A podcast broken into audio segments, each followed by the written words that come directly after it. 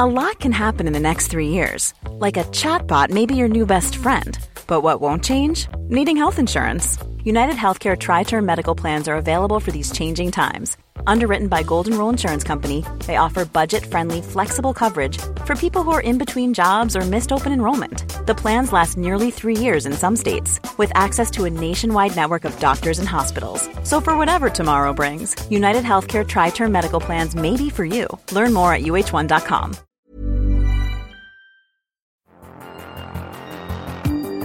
The Somewhere in the Skies podcast is free to listen to every week, but if you would like to help support the show, we have a very active Patreon page where you give what you think the show is worth. In return, you'll get early access to the main show, bonus episodes, and priority to ask our guests your listener questions. Your support truly makes the show continue and grow.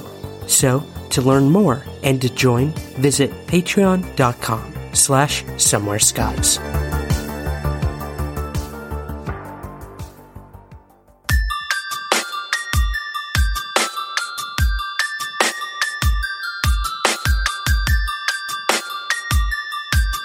This is Somewhere in the Skies with Ryan Sprague.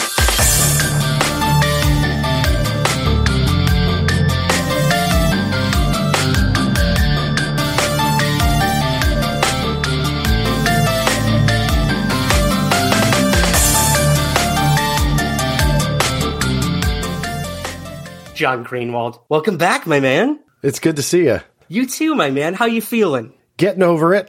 It's this time of year, man. California goes from like shorts, t-shirt weather, hot, go to the beach.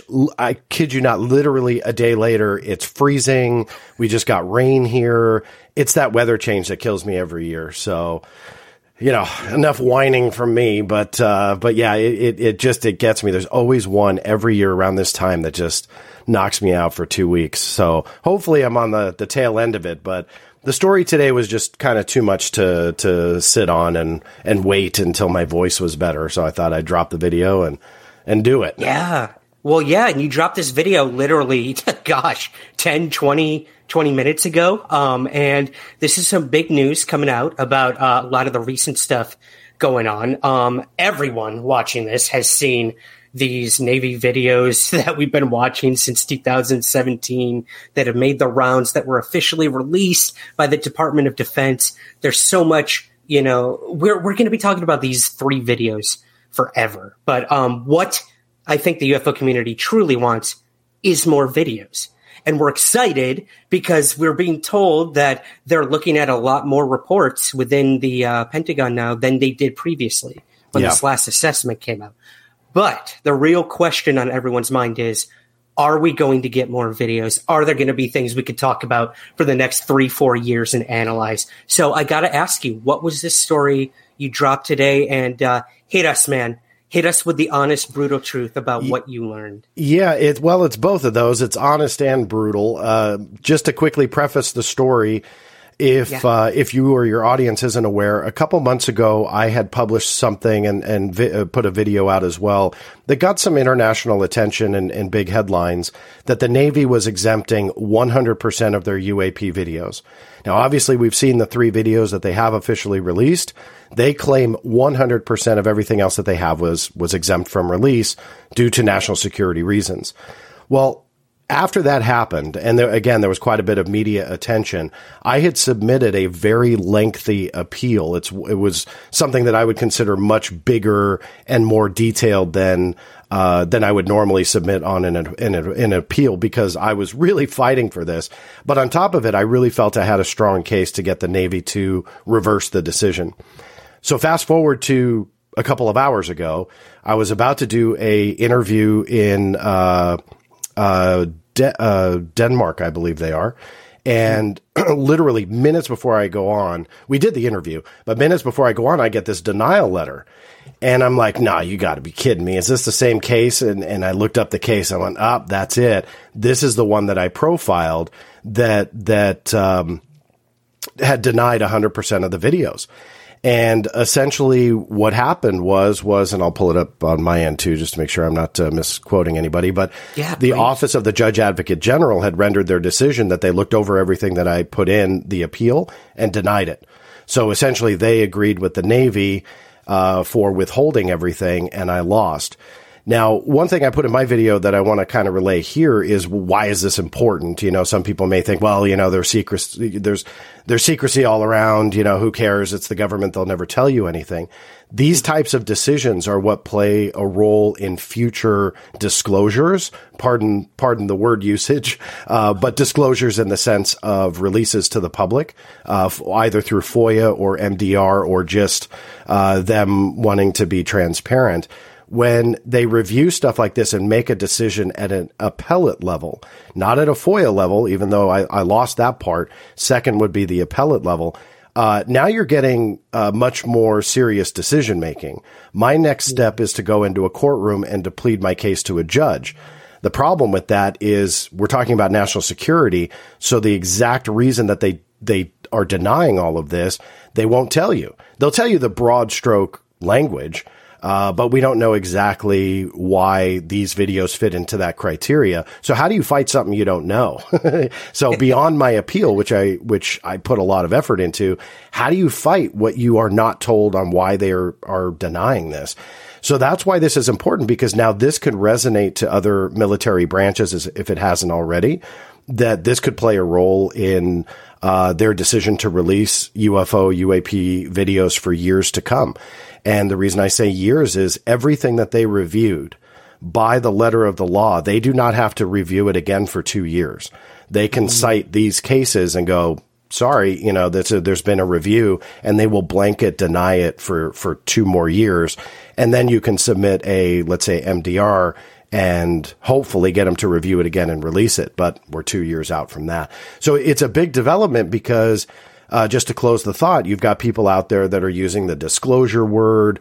They feel that Congress being involved will somehow trump national security.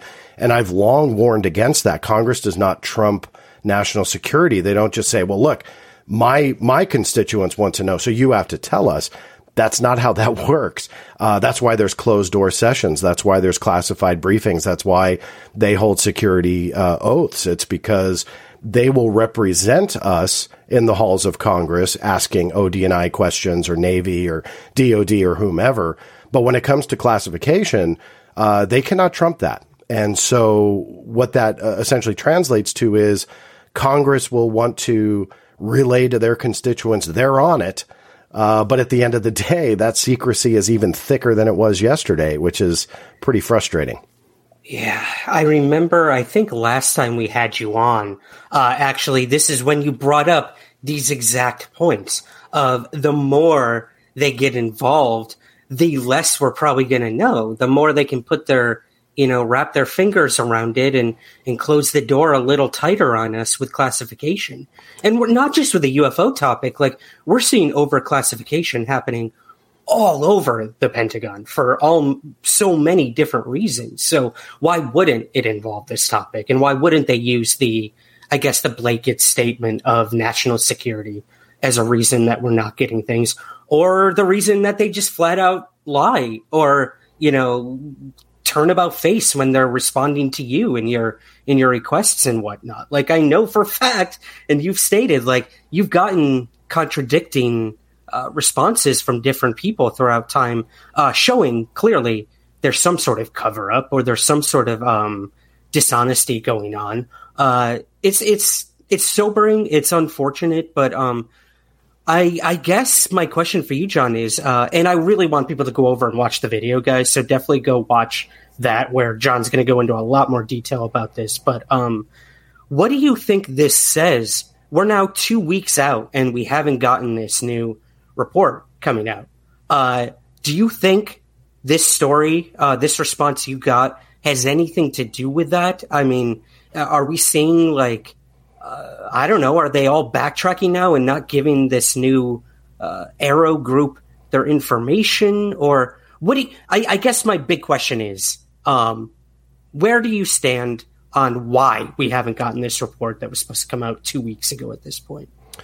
Well, my guess is as good as anybody's. I mean, I really don't have or claim to have any insider information. I believe that part of this is due to a rewrite.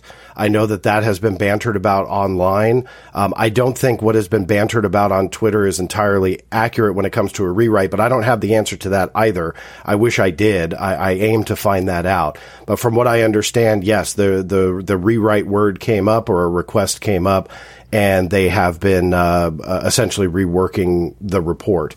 Again, I aim to go after all of this. The problem with doing it now, meaning filing cases to try and answer those questions, it's all still unfolding. We don't have an answer to it.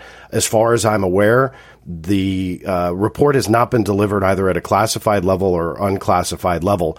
I look forward to anybody making those claims to show the proof, but there's no proof that that's actually happened. So what hurts all of this is all these claims that are being made online by various people, and we don't really have any answers yet. Why it is, going back to the root of your question, again, I really don't know. I'm not sure. I got a lot of heat, big shocker, for putting out the sentiment that I think that there's a maybe waning congressional interest in this. And as that interest maybe wanes a little bit for whatever reason, you don't have the motivation for them to be on time. And last year was encouraging because it was on time. And one thing I pointed out today on my channel was that in the run-up to that report, you had all these news agencies that were doing different stories. You had TMZ doing man on the streets, running around with like cell phone camera. What do you think of the UAP stuff? And getting these sound bites that all of us would love, because these big voices were talking about UAP on Fox News, on CNN, on the street with TMZ. You know, fill in the blank. It was all over the place. This time around, you don't see that as much. Of course, there's a few videos here and there. But I would definitely put up the argument that the interest there by the media, which then fuels the motivation by Congress to get involved because they love the spotlight. Let's not forget that aspect to this. It's not all about them wanting to be transparent and push for transparency on UAP. I hate to say it, but they're politicians. So they're going to go where that interest is to stay in the spotlight, to make everybody happy, and yeah, get the votes. I'm sorry. That's just the reality to it. So this time around, you don't have that. And a lot of people push back on me saying, well, we're in the middle of midterms, so they let it go. And I'm a big believer that, you know, I harp on the government a lot, but they can walk and chew gum. So if they can't go through that midterm season and still ask an agency about a congressionally mandated report, that's an issue. You know, I mean, that's a problem. So what is the answer? Is it a waning interest? I hope not. Did ODNI contact Congress, you know, let's say a week before the deadline and say, hey, we're going to be late? That's a possibility, too. And Congress doesn't have any requirement to tell us about that, or ODNI. A little interesting note, ODNI can rarely, if ever, put out official statements about their congressional correspondence, mainly because the Public Record Accession Acts, like the Freedom of Information Act, they don't apply to Congress. So you very rarely, unless you know, it's approved, get ODNI to talk about, or any agency to talk about, their direct communication with Congress, because that's just not how that works. Or rather, you need Congress to speak for Congress. And if they don't want to tell you, there's no, it doesn't matter. They don't care to tell you. So we're just kind of left to speculate. And that's, I think, where the damage is coming in, because now you have the speculation, you have the accusations, you have all this stuff going on, even news articles writing about reports that don't even exist yet. So how did that happen? That's, in my opinion, maybe further supporting that there was some finished product, and then somebody squawked to the New York Times and the Daily Mail. May have been the same source. Who knows? But, you know, there's a lot of these weird unanswered questions floating around. But at the end of the day, we just don't know yet. And I look forward to figuring it all out. But until we get the confirmation that the report, either classified, unclassified, or both, is delivered to Congress, that's when I can act through FOIA and then put it in writing. But until then, they'll likely reject it because it's still in draft form. Gotcha. Yeah. And that's all we're waiting for. Every time there's a gap or a void, that's when we depend on you to fill in those gaps and voids with facts. Not no speculation pressure. With facts. No pressure, my man. I got to ask you this. I don't want to keep you too long. I know you've got a full afternoon. Tim Burchett recently saying Congress is compromised sounded both plausible and dangerous. What do you think, John? Talk about speculation. We have a Congress member saying that some members might be compromised by Arrow, by the Pentagon, to not push this topic forward when these congressional hearings were taking place. They were really pushing for it. What do you make of this theory that maybe they're compromised? I don't know. I just heard that myself. I think Tim Burchett's an interesting voice in all of this. He had retweeted something that I had posted a few months back and told me to keep pushing that it was a cover-up.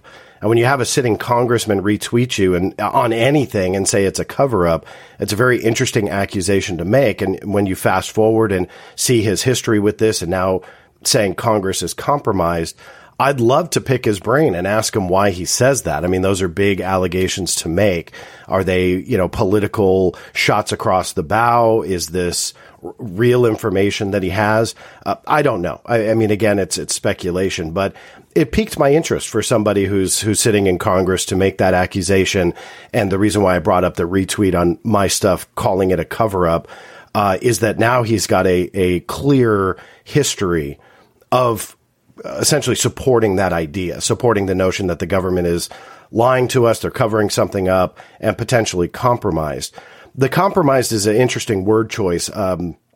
Again, I don't want to speculate on, but what one thing that I will talk about more kind of broadly and generically is when Congress people go through these briefings and they hear what they're going to hear. I want to know if that's kind of the root cause of them with their waning interest, that they start hearing things that doesn't mean they're necessarily compromised, but rather the questions that they had while they were on that TMZ show or Fox News or CNN or whomever, they start to get answers a little bit, but the answers come in a classified realm. And so now you have to back off a little bit and stop pushing the issue. I've long talked about what I call the counterintelligence value to the UAP discussion. And essentially what I mean by it is there are so many layers to this onion that the U.S. military, the intelligence agencies, and the government can use it for counterintelligence purposes. That sounds conspiratorial, but it's absolutely what they do all the time. And I think that by pleading ignorance on certain things, quote unquote, identifying things in other instances, you are playing a game, not necessarily with the target of the American people, but rather the worldwide audience and the worldwide intelligence agencies that they look now into America and they think, oh, the crazy Americans are pushing UFO stuff. And then all of a sudden the government, I'll just take one example that I'm sure will fire up some people, but like the 2004 Nimitz encounter. I don't know if that was classified tech or a foreign piece of classified tech or whatever it might be. But if they start saying, we don't know what this is, and this is a hypothetical. I'm not saying this is true for anybody who's going to attack me after, but the hypothetical saying they look at that, the military says, oh, we have no idea what that Nimitz encounter is. And let's just say it was a Chinese platform that encroached onto a naval training exercise. Whatever, fill in the blank.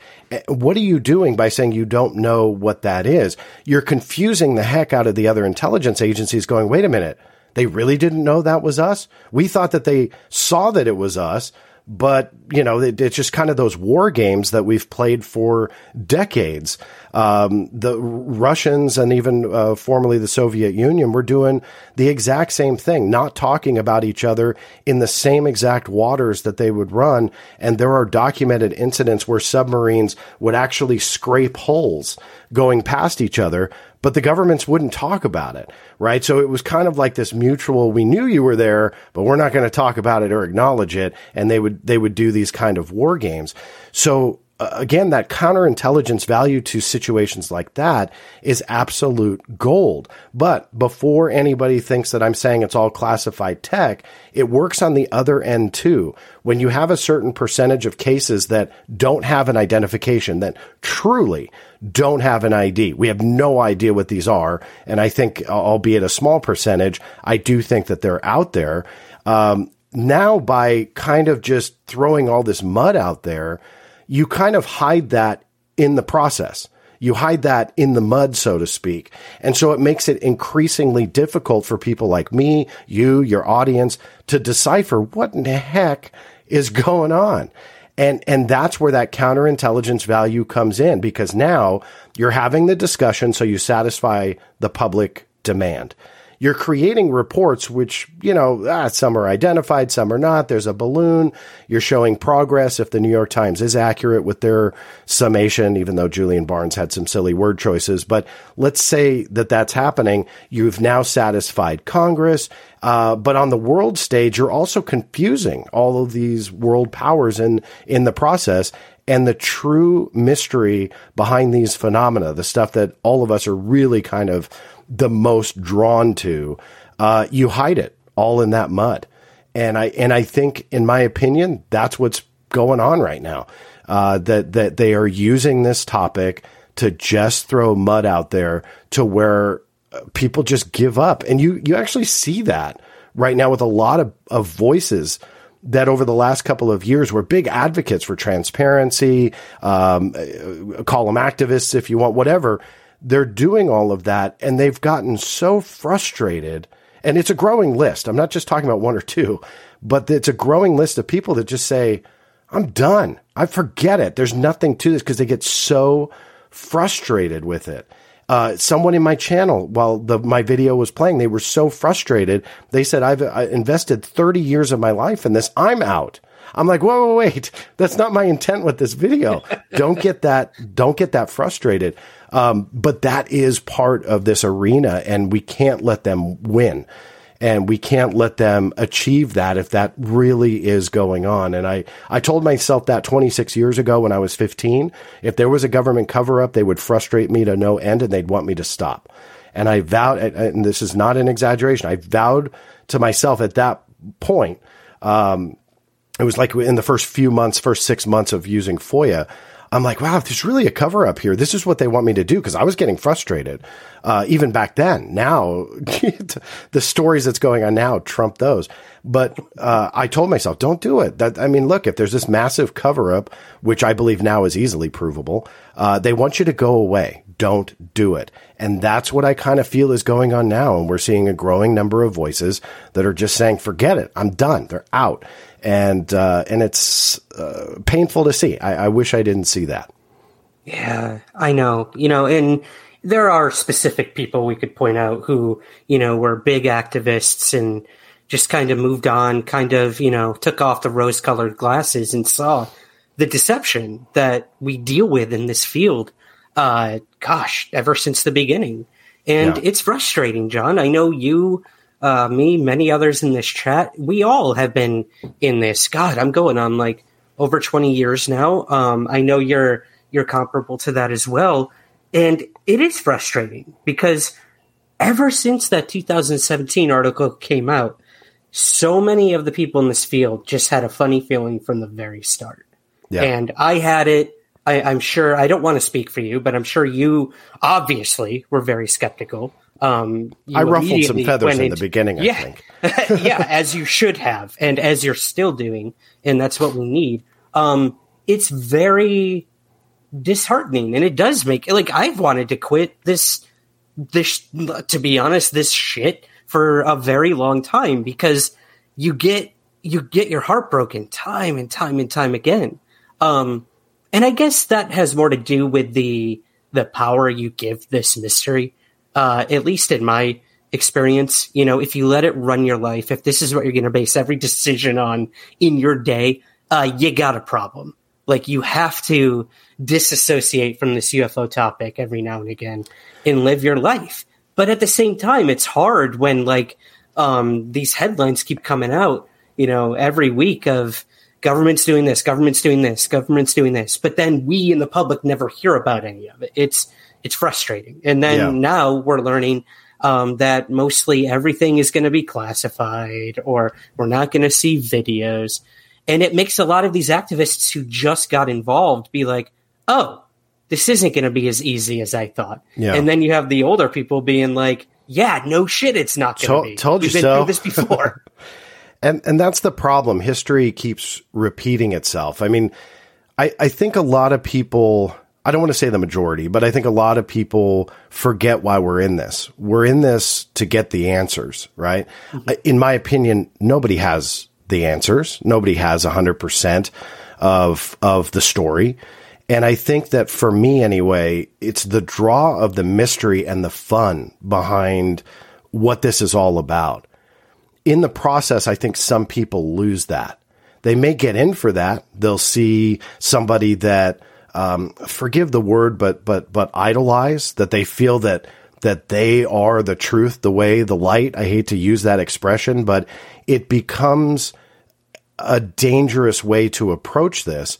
Because then all of a sudden you're not looking for the truth anymore. You're looking for your truth, right? All you're looking for is the confirmation of what you want to believe in. I call it the I want to believe syndrome. And you sacrifice the reasons that you got into this. You sacrifice common sense. You sacrifice logic. You sacrifice all of that for the belief that you want. And that's where it becomes dangerous. It becomes frustrating. It becomes toxic. And that's what's frustrating. We can't lose the root of why we all got in this. And I truly feel that root is the same for all of us. Now, whether or not we sprout a weed from that root or a plant that grows is all up to the person. But just to stick with that analogy, but that's what I think we're now seeing. We have to take a step back. And we have to question the last 5 years, and we have to question what is really going on, right? This isn't personal with anybody. This isn't making silly, baseless accusations against anybody, but rather this is taking the stories that we've been told since December of 2017 on both sides of this debate, government spokespeople through FOIA documentation, in congressional hearings, and those that have come out of the government or those advocating that they want transparency and they used to work for the government. We have to question, what is it that they really want to achieve here? Why are we getting this mud from both angles, right? The government and those that were government at one time thrown into this. That's not a bad approach to take, but I think, again, going back to what I was saying, that people are looking for their truth, it then becomes a war. This isn't research anymore. It's not a conversation anymore. It's not even a debate. It is a downright war between those that want to believe something and then those that are just trying to figure it out, you know, and those that really just want the answers. And, I don't want to go off on a tangent. I apologize. But I think that going back to what you were saying, this is what I think people have lost. And you see that come out in passion and frustration. And it is so painful to see because it makes you wonder, is there an intent to achieve part of that? Because you do have these voices that 2 years ago were really on board with advocating for transparency. There was something to these phenomena. They didn't claim to have answers themselves. And then 2 years later, they're like, this is a sham. We're getting used. They get used. You see that transition. And again, if anybody thinks I'm talking about one or two people, trust me, I'm not. It is a growing list of people that I see in my timeline that are going through this. And it is painful to see. It really is, because at the end of the day, this secrecy has gone on for well more than a half a century. The cover-up is provable with ample evidence that no one can deny. That doesn't automatically equate to aliens. But where I'm going with this is a build-up to don't lose the passion of why you're here, because the evidence to support why you're here is easily found. The unanswered question of, is it alien, that we all want to know, is something that should still linger. and not something we should take up arms over. And sadly, in the last couple of years, there has been a growing sect of people that have taken up arms over it. And that's where I get really concerned and kind of upset to see, because we've lost good voices. We've lost strong voices. And look what's happening. There is a, in my opinion, dwindling interest within Congress, which is then going to make these government agencies not care about putting more money to it. I mean, I hope I'm wrong. I'm just saying that's kind of what I'm seeing. It's that time of the year. Your vacation is coming up. You can already hear the beach waves, feel the warm breeze, relax, and think about work. You really, really want it all to work out while you're away. Monday.com gives you and the team that peace of mind. When all work is on one platform and everyone's in sync, things just flow wherever you are. Tap the banner to go to Monday.com. Ready to pop the question? The jewelers at BlueNile.com have got sparkle down to a science with beautiful lab-grown diamonds worthy of your most brilliant moments. Their lab-grown diamonds are independently graded and guaranteed identical to natural diamonds, and they're ready to ship to your door. Go to BlueNile.com and use promo code LISTEN to get $50 off your purchase of $500 or more. That's code LISTEN at BlueNile.com for $50 off. BlueNile.com, code LISTEN. I'm Sandra, and I'm just the professional your small business was looking for. But you didn't hire me because you didn't use LinkedIn Jobs. LinkedIn has professionals you can't find anywhere else, including those who aren't actively looking for a new job, but might be open to the perfect role, like me. In a given month, over 70% of LinkedIn users don't visit other leading job sites. So if you're not looking on LinkedIn, you'll miss out on great candidates like Sandra. Start hiring professionals like a professional. Post your free job on linkedin.com/people today.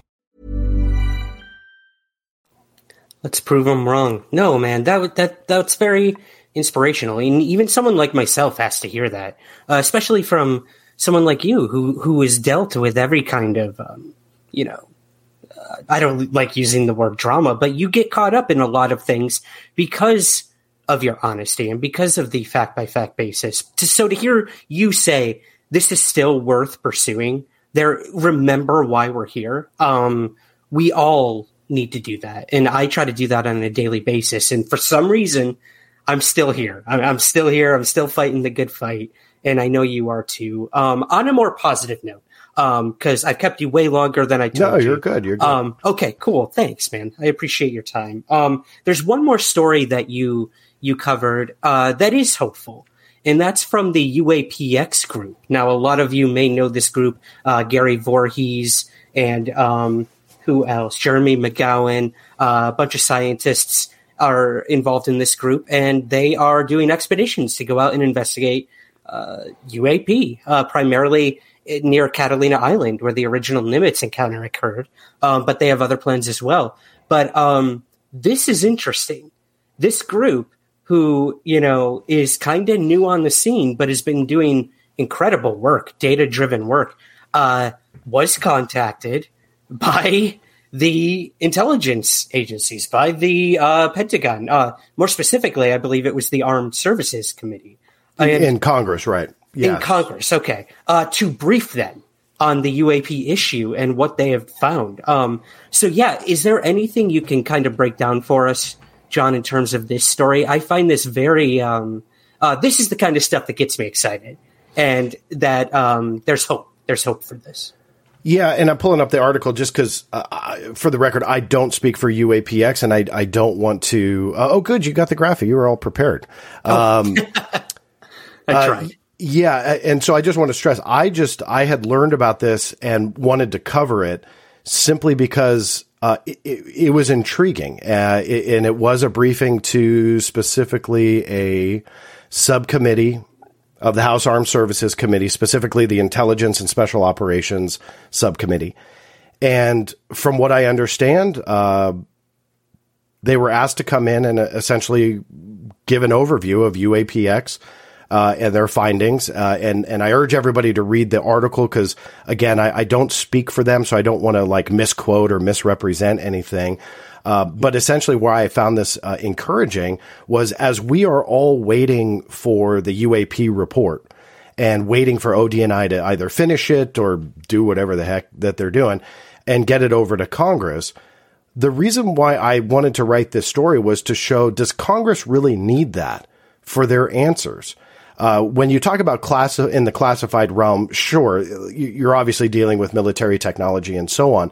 But if there's a true concern over what UAP are, the root of them, and it doesn't encroach into a classified arena, then why do they need ODNI to give them a report that they can extend into the private sector where they're getting funding from elsewhere, that it's not Uncle Sam's coffers that are funding them, and getting some answers there, or at least some clarity, or at least some idea or something from the private sector. And that's why I wanted to kind of write the story, was because it showed that, again, as we're all waiting for the report, Congress is actually out talking to other people.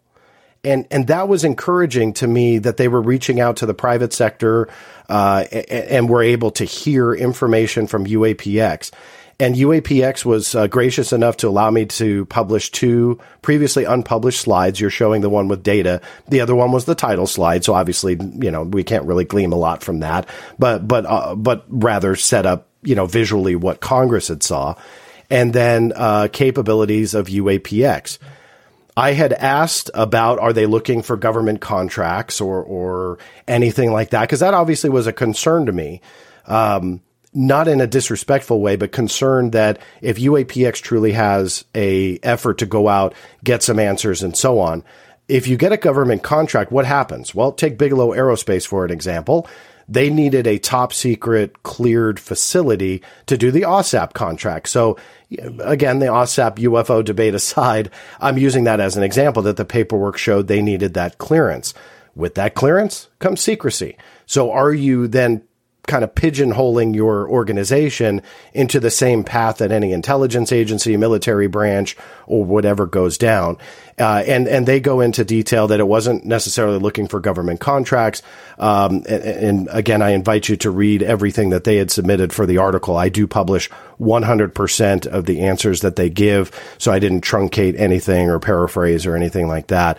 But they went through the capabilities, and I want to bring up the quote because it's easily overlooked, but it was one of the more interesting revelations from this. I had asked if during the briefing, did anybody ask questions from the congressional side? And what was interesting was this response. Most of the questions were about what we have already recorded or captured, if we had capabilities for undersea monitoring, and then it shifted mostly to our funding. So undersea monitoring was what piqued my interest. I wanted to see if anybody would pick that up. I didn't quote unquote highlight it in the article. I just let UAPX speak for themselves. But I mean, let's face it. This is now coming up in multiple ways during the UAP hearing. They start talking about underwater monitoring, and what happens? We can talk more about that in closed sessions. So whatever these phenomena are, obviously there's an underwater connection to this, and obviously there is a concern for them to ask now, for Congress, this subcommittee, to then ask UAPX about underwater monitoring. What's going on? Like, how big of an issue is this? Is this foreign adversaries? Is this, our enemy encroaching into our waters, and we really are blind to that? Sure, maybe. Is there another aspect to what we consider unidentified aerial phenomena, but underwater? Maybe.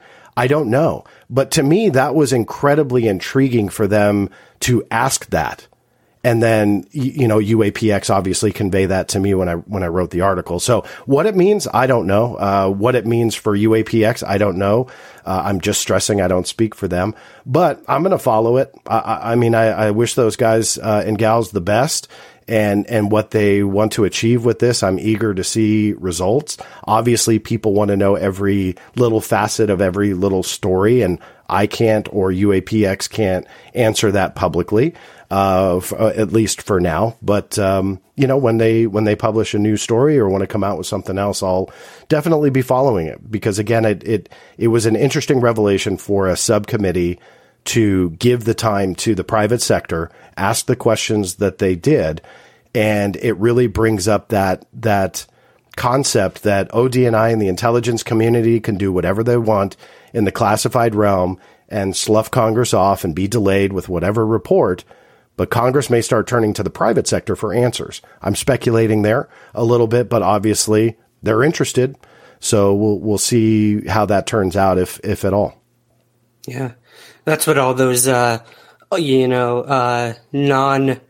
were they? All those missed phone calls I've had on my phone, I think. That was definitely the ODNI reaching out to me and reaching out to other UFO researchers. I wish, John, in a perfect world. That would be too easy to reach out to people who have actually done investigation rather than hiring people who don't care to do the investigation. But hey, that's government work for you. Exactly. To kind of wrap things up, John, what are you hopeful about? Anything moving forward? We've had a lot of sobering news on the UFO front lately. Ever since that New York Times article came out a few weeks back now, kind of deflated a lot of people, then the report. And unfortunately, now this stark reality of the story that you came out with. No more videos. What are you hopeful for moving forward with this topic? Anything, any groups, any organizations, anything, any requests you made? Yeah, give it to us. Yeah, tons of requests are still out. For me, where I will leave on a positive note is that even though that they're denying, videos and stuff, and that's the eye candy we all want to see, and sure, that's frustrating. The amount of paper trails that go into all of this is literally astronomical, right? From the emails to the letters to the communications. So when I see a late UAP report, all I see are paper trails. That's all I see in my head. I'm like, I can't wait to go after this because I want to see what's going on. The public report came out in June of 2021. All I saw was the paper trails leading up to that. That report, that 9-page or whatever it was report, stemmed over 50 requests to 13 different agencies. I think it was 13 or 14. Wow. So you look for those trails to go after and just start sniffing them out. And in my opinion, it's those trails that are going to tell us more. And in my opinion, have told us more. The NASA, I'm not sure if you're aware of this, but I just dropped, I think collectively, it's probably over 1,500 pages of NASA UAP-related emails on UAP and UFOs. And in there were the less interesting stuff are just media inquiries and how NASA responds to media inquiries. But through those cases, I discovered when Administrator Bill Nelson was briefed in a classified setting, it was the first time I was able to prove documentation-wise that Jay Stratton was the lead of the UAP task force. Now it's more common knowledge, but when I received that document, it had not been acknowledged by anybody before. I had just kind of deduced it, but was never able to prove it. That came as part of the NASA releases. I learned that a classified briefing on the UAP report was recorded on video, and I know where to get it. Now, that doesn't mean it's going to be released, but what that proves is, from a legal standpoint, a video exists. It is something that is FOIA-able that I can go after. And so these types of releases are what they don't want you to see. That 9-page report, sure, there was interesting tidbits, but it's those paper trails that lead to so much. So those 1,500 pages, just to kind of close up the thought, I don't want to take over your show, Ryan. I know you're doing No, this AMA, is incredible, so, man. This was an impromptu AMA. You know how those go. I mean, not for you. People have a million questions for you, but I'm always terrified that no one's going to ask me any questions. So to be completely honest, have that fear. Thank you. Don't worry. I have the same fear. Whenever I live stream, I'm like, nobody's going to show up to this. I'm like, no one's going to watch know people. Dude, we got over 80 people watching this, and I guarantee it's because you retweeted that I was doing. I just was curious who your guest was, and then I stumbled on the link. I was like, oh, I'll just join the show. Whoops. But yeah, so those NASA emails, and I haven't actually advertised this yet, so this is new, only go up to about June of last year, which means then essentially the run-up to their UAP effort, all of those communications, all of those emails, all of that were actually not in this dump of there were 6 total data dumps from NASA to me, which then I put online.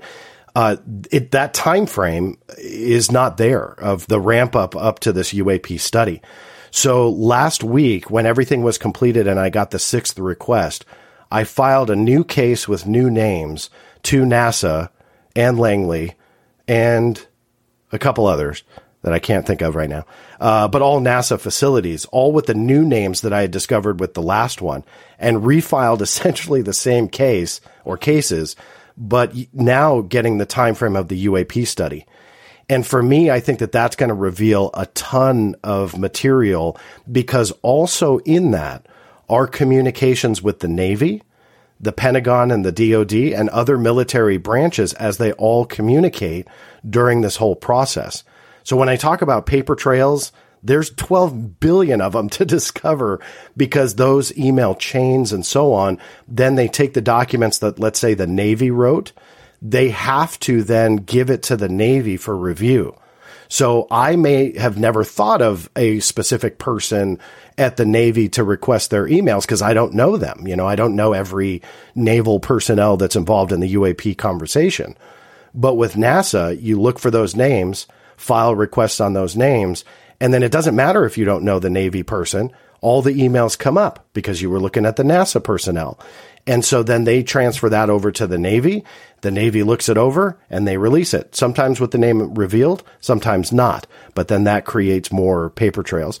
So not to be long-winded, but where I'm going with this is that there's still so much to discover and there's so much to be revealed. One of the NASA papers that came out was David Spergel's paper on UFOs and his thoughts about UFOs. That was never public before, but that came up in the NASA FOIA request. So you start seeing how people feel about this topic. So then that UAP public report, whether it be the 2021 version or 2022, becomes irrelevant in a sense, because that's just what they want you to know.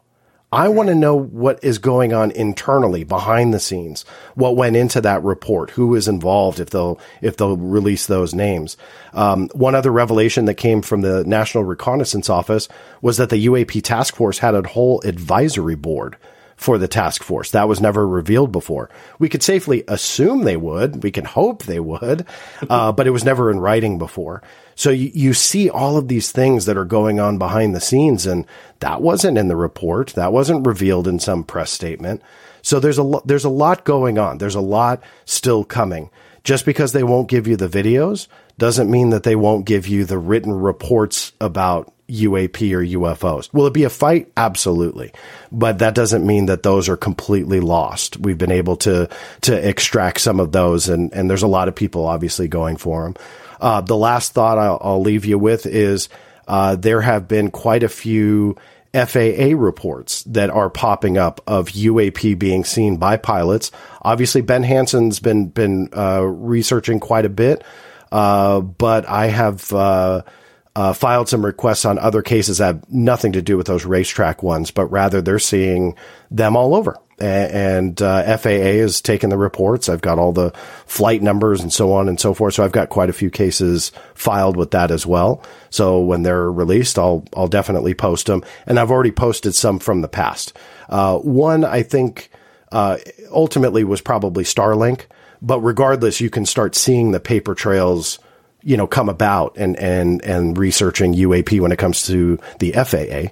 I'm trying to think of how many acronyms I can throw into this answer, Ryan. I'll just throw out a ton of them to you. But anyway, there's a lot going on, and I don't want anybody to think, hey, I'm done with this. I should go away, because I go back to my answer before. The true reason why we are all here is still there. Don't let the government deter you from seeking answers. Don't let FOIA denials deter you from that. Just remember why we're all here, and we'll all have fun in the process and try and get to whatever truth is going on if we can. Absolutely, man. And to kind of end it here, I want to play this quick clip that I know you appreciate this guy's work as much as I do. Kind of a joke about the UAP report being late. Thank God for this guy. Otherwise, you know, everyone's all mad and grumpy about it, but not this guy. So let's go ahead and play it before we let you go here. Day number 9, and still no UFO report. 9 days? Really? 9 days? This is getting ridiculous. Do you have any idea what can be done in less than 9 days? Because if you don't, I just so happen to have a list ready. You could walk your foot-dragging self from the Pentagon to Atlanta. You could float your boat down the Amazon. You could take a car for a lap around Australia.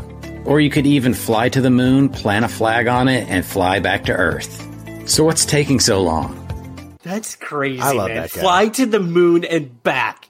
That was 9 days ago. He's done more since then, too. Yeah, that guy, he's so entertaining. I love what he does. And when he was starting to do these videos, I kept, prodding him through tweets and stuff. I was like, where's day 3? Where's day 4? What's going on? And there was one that he dropped, and he had all these reactions, and he was like, the one that got me was he was crying in bed, and he was holding stuffed animals. And so I said, this has to be a reaction GIF. We have to make this. And before I did that, Grant Levac from Australia, if you don't know Grant, follow him on Twitter. He's an awesome guy, really follows the Australian connection to all of this. So he is the guy that does all the fun, joking, deep fake videos, and so he saw my tweet, grabbed the video, automatically made the animated GIF. So now we have a full set of Dan Warren reaction GIFs. So I keep posting that one where he's crying, holding his stuffy, and he's just he's one of the examples of why I love this field, right? There's a lot of examples of why it's no fun.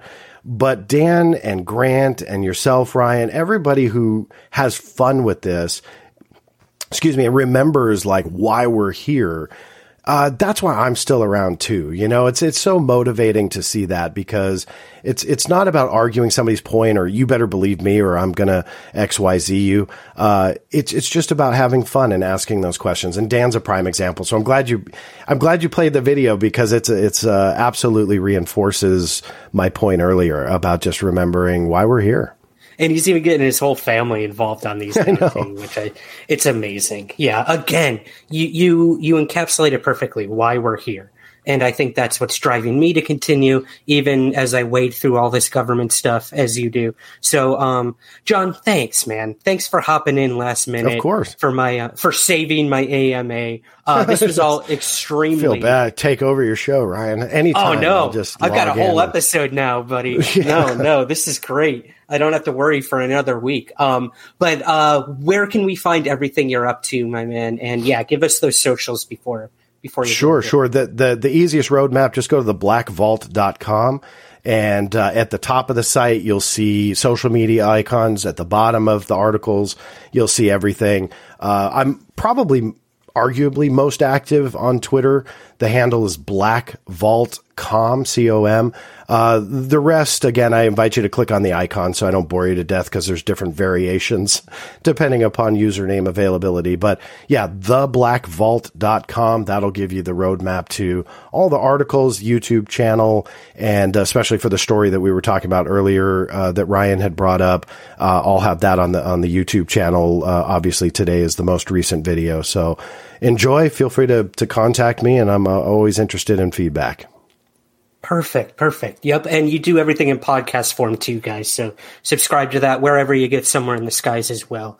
John, thank you, my man. Have a great rest of your afternoon, and keep fighting the good fight, my man. I appreciate that. Can I ask you one question to start off your AMA? Oh my gosh, please do. It was asked to me in a live stream. I thought it was a brilliant question. And okay. I don't remember if I revisited it, but I was so on the spot, I couldn't answer it. So the question is, and I forget the person's name who asked me, if you could meet one person in the UFO field that you never met before, but has passed on, Who would it be, and what's the question you would ask? Wow. Who is passed on? Okay. Right? I did the same thing. I was like, I don't know. Who's passed on? Wow. That is such a good question that I'm drawing a blank right now. That's exactly my reaction. So I wanted to see if you had a. I later, when I got off, I wanted to contact the guy. Do you have it? Oh, no. I was going to, I know that feeling. Like later on, in an hour, I'm going to think. It was like 2 in the morning. I woke up. Like, I've got an answer now. Yeah. Later, I had thought of J. Allen Hynek.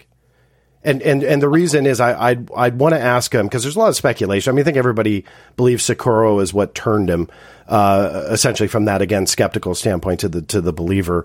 But he worked with a dear friend I knew for decades who has passed on, Ted Phillips. And I did shows with Ted, spoke at conferences with Ted, knew Ted.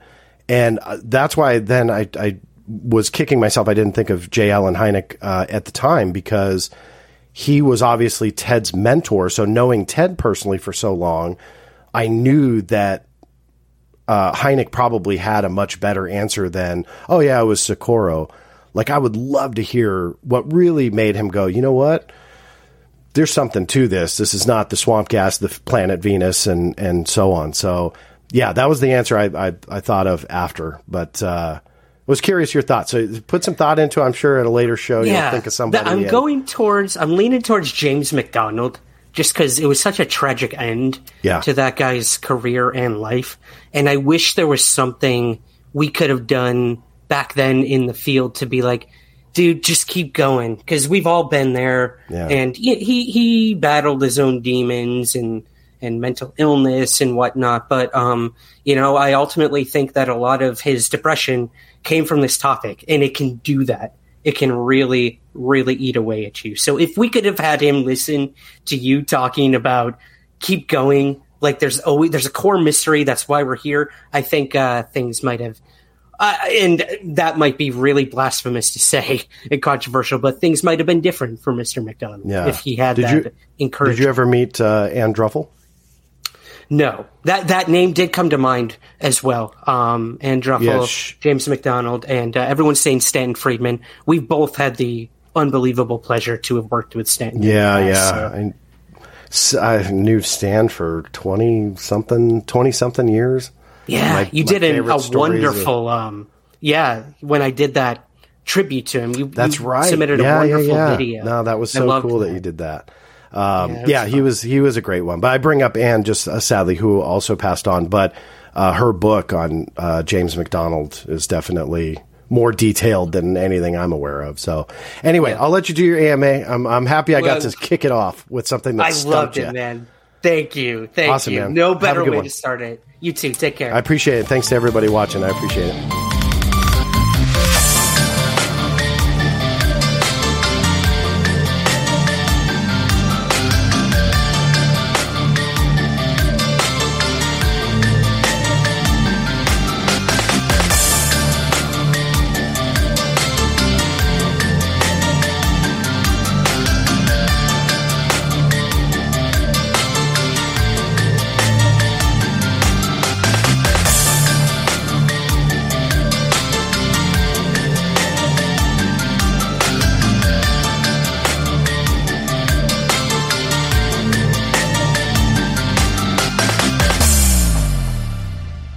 Somewhere in the Skies is produced by Third Kind Productions in association with the Entertainment One Podcast Network. Small details are big surfaces. Tight corners are odd shapes. Flat, rounded, textured, or tall. Whatever your next project, there's a spray paint pattern that's just right. Because Rust-Oleum's new Custom Spray 5-in-1 gives you control with 5 different spray patterns. So you can tackle nooks, crannies, edges, and curves without worrying about drips, runs, uneven coverage, or anything else. Custom Spray 5-in-1, only from Rust-Oleum. Selling a little or a lot? Shopify helps you do your thing however you cha-ching. Shopify is the global commerce platform that helps you sell at every stage of your business. From the launch your online shop stage to the first real-life store stage, all the way to the did we just hit a million orders stage. Shopify is there to help you grow. Shopify helps you turn browsers into buyers with the internet's best converting checkout. 36% better on average compared to other leading commerce platforms. Because businesses that grow, grow with Shopify. Get a $1 per month trial period at shopify.com/work. Shopify.com/work.